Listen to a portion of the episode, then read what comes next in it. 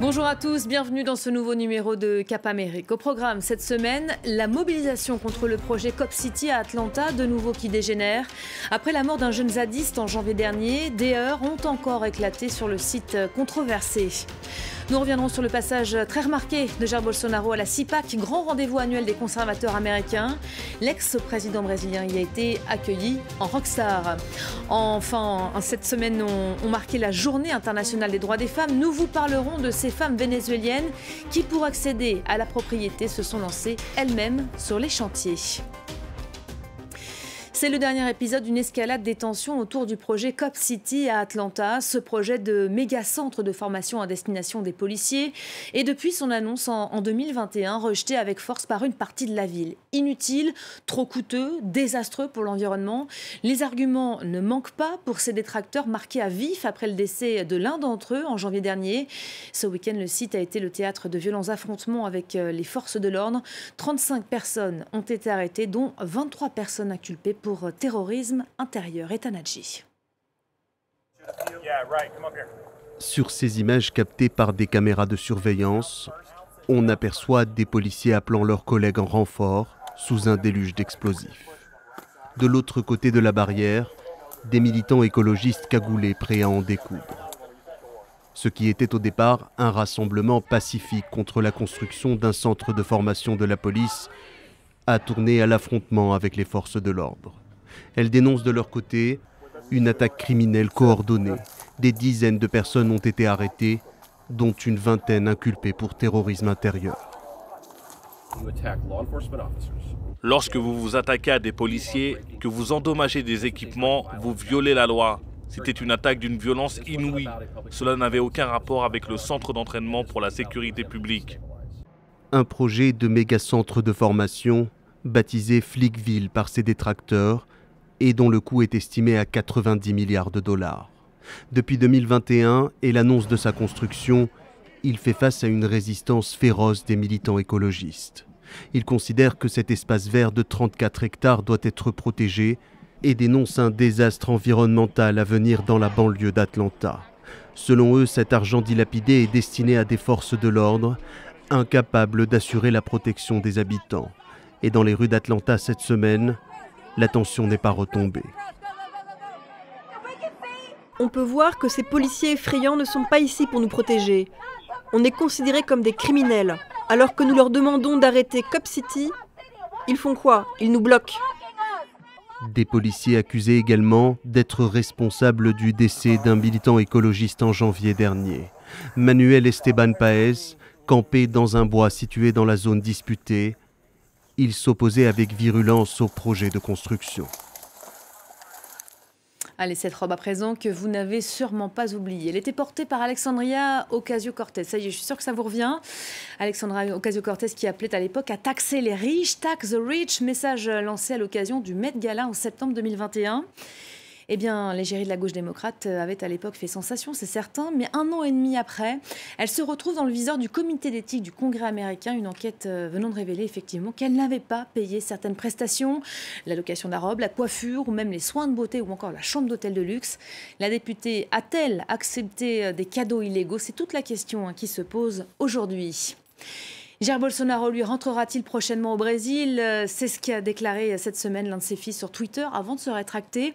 L'ancien président euh, brésilien pointé du doigt dans son pays pour une affaire de diamants saoudiens non déclarés vit en tout cas des moments plutôt étonnants outre-Atlantique. Vous allez voir, il était l'invité d'honneur euh, de la convention annuelle des ultra-conservateurs le week-end dernier. Il a été littéralement accueilli en rockstar. L'occasion sur scène de se confier et d'admettre qu'il n'en a peut-être pas fini avec la politique. Écoutez. En ce moment, je remercie Dieu pour ma deuxième vie. Et je le remercie aussi de m'avoir permis d'être président de la République pour un mandat. Mais je sens au fond de moi que cette mission n'est pas encore terminée. Voilà, on revient cette semaine sur cette séquence avec vous, Gauthier Rabinski. Bonjour Gauthier. Bonjour Elisabeth. forcément, Donald Trump, Jair Bolsonaro, deux anciens présidents euh, déchus, acclamés cette semaine au même euh, événement, ça fait forcément euh, beaucoup parler. Ça interroge aussi, Jair Bolsonaro comme Trump vient de perdre l'élection présidentielle dans son pays. Pour autant, il ne renonce pas à la politique, hein. il, vient de, il, vient de, le confirmer. Hein.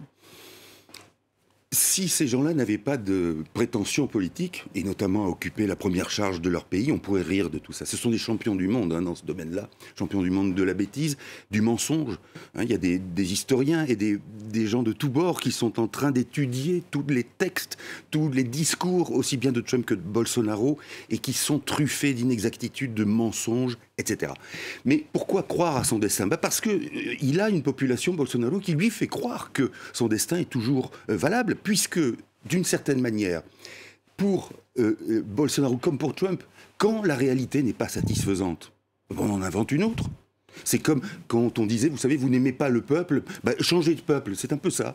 La, vérité est désagréable, c'est pas grave, il y en a une autre. Alors, elles sont euh, connues pour euh, Bolsonaro et, Trump, c'est de dire l'élection nous a été volée.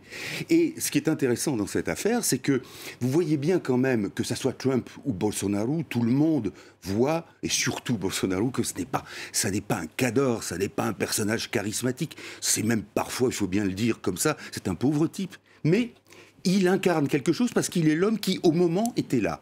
Mais ça veut tout à fait dire, et là c'est peut-être pas très favorable au personnage, que le bolsonarisme, ou disons l'extrême droite brésilienne, survivra de toute manière à son on va dire son créateur, c'est trop grand, mais à celui qui l'incarne à l'instant T. Donc lui pense toujours récupérer, si vous voulez, les marrons du feu. Mais enfin, en l'occurrence, c'est les bases d'un ultra-conservatisme brésilien très ancien qui est à la manœuvre. Et Bolsonaro ou pas, il avancera, il essaiera d'avancer. C'est un modèle, une idéologie euh, populiste. D'ailleurs, on les compare l'un et l'autre. On parlait de, du Trump des tropiques pour qualifier Jair Bolsonaro. Euh, une idéologie qui a encore euh, de beaux jours devant elle Oui, parce que vous avez vu que dans l'histoire brésilienne, elle s'est déjà manifestée à travers la dictature militaire, à travers la colonisation. Et nous, au fond, nous sommes victimes des images d'Épinal concernant le Brésil. Le Brésil, ça n'est pas que les plages, ça n'est pas que la samba, ça n'est pas que ce qu'on pensait être un métissage. Non, il y a des affaires coloniales qui n'ont pas été clarifiées. Il y a l'idée aussi que euh, la dictature militaire entre 64 et 85, 1900, n'était pas si néfaste que cela, qu'il y avait des aspects positifs. Bref, tout ce travail de mémoire que certains peuples ont fait après avoir commis des abominations, au Brésil, ça n'a pas eu lieu. Et donc, vous avez toujours ce ferment qui est là, d'abord pour une, minorité euh, de, fanatiques, et puis ça gagne le terrain, ça gagne le terrain au fur et à mesure aussi que le Brésil ne tient pas ses promesses sociales. J'aimerais qu'on commente pour finir ce tweet euh, qui nous a pas euh, échappé. C'est le tweet d'un des fils de Jair Bolsonaro qui annonçait sur son compte Twitter, donc pendant quelques instants, le retour de son père le 15 mars prochain, une date fixe, donc c'était assez inédit. Ça, il s'est rétracté, on imagine qu'il a passé un mauvais quart d'heure. Ça nous dit quoi au juste? Oh, ça nous dit qu'il y a de la manœuvre, hein, il y a de la manœuvre de communication. C'est assez habile de faire monter le suspense, quitte à le le faire redescendre si les choses ne sont pas très favorables. Parce que Bolsonaro au Brésil, ça va représenter quelque chose de compliqué parce qu'il est recherché par la justice pour un certain nombre. Euh, vous avez cité un cas tout à l'heure, mais il y a d'autres, euh, j'allais dire, affaires judiciaires qui lui, qui lui collent au basque, si on veut parler ainsi. Et de cette façon-là, il y a un danger pour lui. Mais en même temps, vous voyez bien qu'on alimente euh, l'idée un peu. vous savez qu'on l'appelle le mythe au Brésil. Ses amis l'appellent le mythe. Qu'est-ce que c'est qu'un mythe si c'est Bolsonaro? Vous avez la réponse à votre question. Merci beaucoup Gauthier pour euh, le décryptage. Allez, on passe tout de suite aux, chiffres de la semaine. Il est très précis, 3487. C'est le nombre d'otaries à crinière qui pourraient avoir péri ces dernières semaines au Pérou. Les dépouilles ont été découvertes euh, ces derniers jours par centaines sur les plages du pays. Situation inédite qui a poussé les autorités à réaliser des prélèvements. C'est bien la grippe aviaire qui est responsable de ce euh, désastre. Le virus touche d'ordinaire les oiseaux sauvages. Une épidémie est actuellement en cours sur le continent. Elle est effectivement en train de prendre de l'ampleur. Dans le cadre de la semaine euh, où sont célébrés les, droits des femmes, nous prenons maintenant la direction du Venezuela où un groupe de femmes déjoue aujourd'hui les codes de la société. Dans le but d'accéder à la propriété, des Vénézuéliennes ont, décidé de construire elles-mêmes leur propre logement. Une initiative menée par le gouvernement qui rencontre, vous allez le voir, son lot de difficultés. Etanadji. Dans ce quartier populaire de Caracas, ce lotissement avec ses 95 appartements n'aurait jamais vu le jour sans le travail acharné de ces Vénézuéliennes. À la sueur de leur front, ces bâtisseuses, des mères célibataires pour la plupart, se relaient depuis huit ans pour achever ce projet. Elles forment aujourd'hui une petite communauté très soudée. Parmi elles, Karen, une enseignante de formation. Sans aucune expérience au départ dans la construction, elle a troqué ses cahiers et ses stylos contre des pelles, des briques et du ciment. Si je peux m'occuper de 400 enfants dans une école, pourquoi ne pourrais-je pas porter des moellons, mélanger du plâtre, porter du ciment ou du sable D'autant plus qu'il s'agit d'obtenir une maison pour mon fils, pour son avenir. Un accès à la propriété soumis à une condition, bâtir sa propre maison. Le projet est à l'initiative du gouvernement vénézuélien. En échange, il fournit gratuitement à ces femmes des matériaux et des conseils techniques. Aux côtés de ces maçonnes vénézuéliennes, une vingtaine d'hommes dont Louis. Ce jeune de 17 ans est là pour aider sa mère. Il partage sa fierté de l'avoir maîtrisé les armatures et le béton armé. Honnêtement, c'est très impressionnant. Je n'aurais jamais pensé que ma mère puisse être maître d'œuvre et que l'on pourrait enfin avoir une maison à nous. Un parcours initiatique pour ce jeune homme, mais une route semée d'embûches pour les bâtisseuses. Car en huit ans, elles ont été confrontées à d'innombrables brimades dans un secteur généralement réservé aux hommes. Mais pour Yersida, son travail d'ouvrière lui a permis de casser les codes dans une société patriarcale. On nous a souvent dit, voilà les femmes machos, parce qu'elles font ce travail difficile. Je ne suis pas d'accord. Je suis totalement féminine. Les deux premiers appartements seront livrés cette année. Un exploit au regard des obstacles qui se sont dressés sur leur chemin, parmi lesquels la pandémie, une grave crise économique et l'explosion des prix des matériaux. Et c'est la fin de ce numéro de Cap Amérique. Merci à vous de l'avoir suivi. Je vous donne rendez-vous la semaine prochaine, même heure, même continent. À très vite.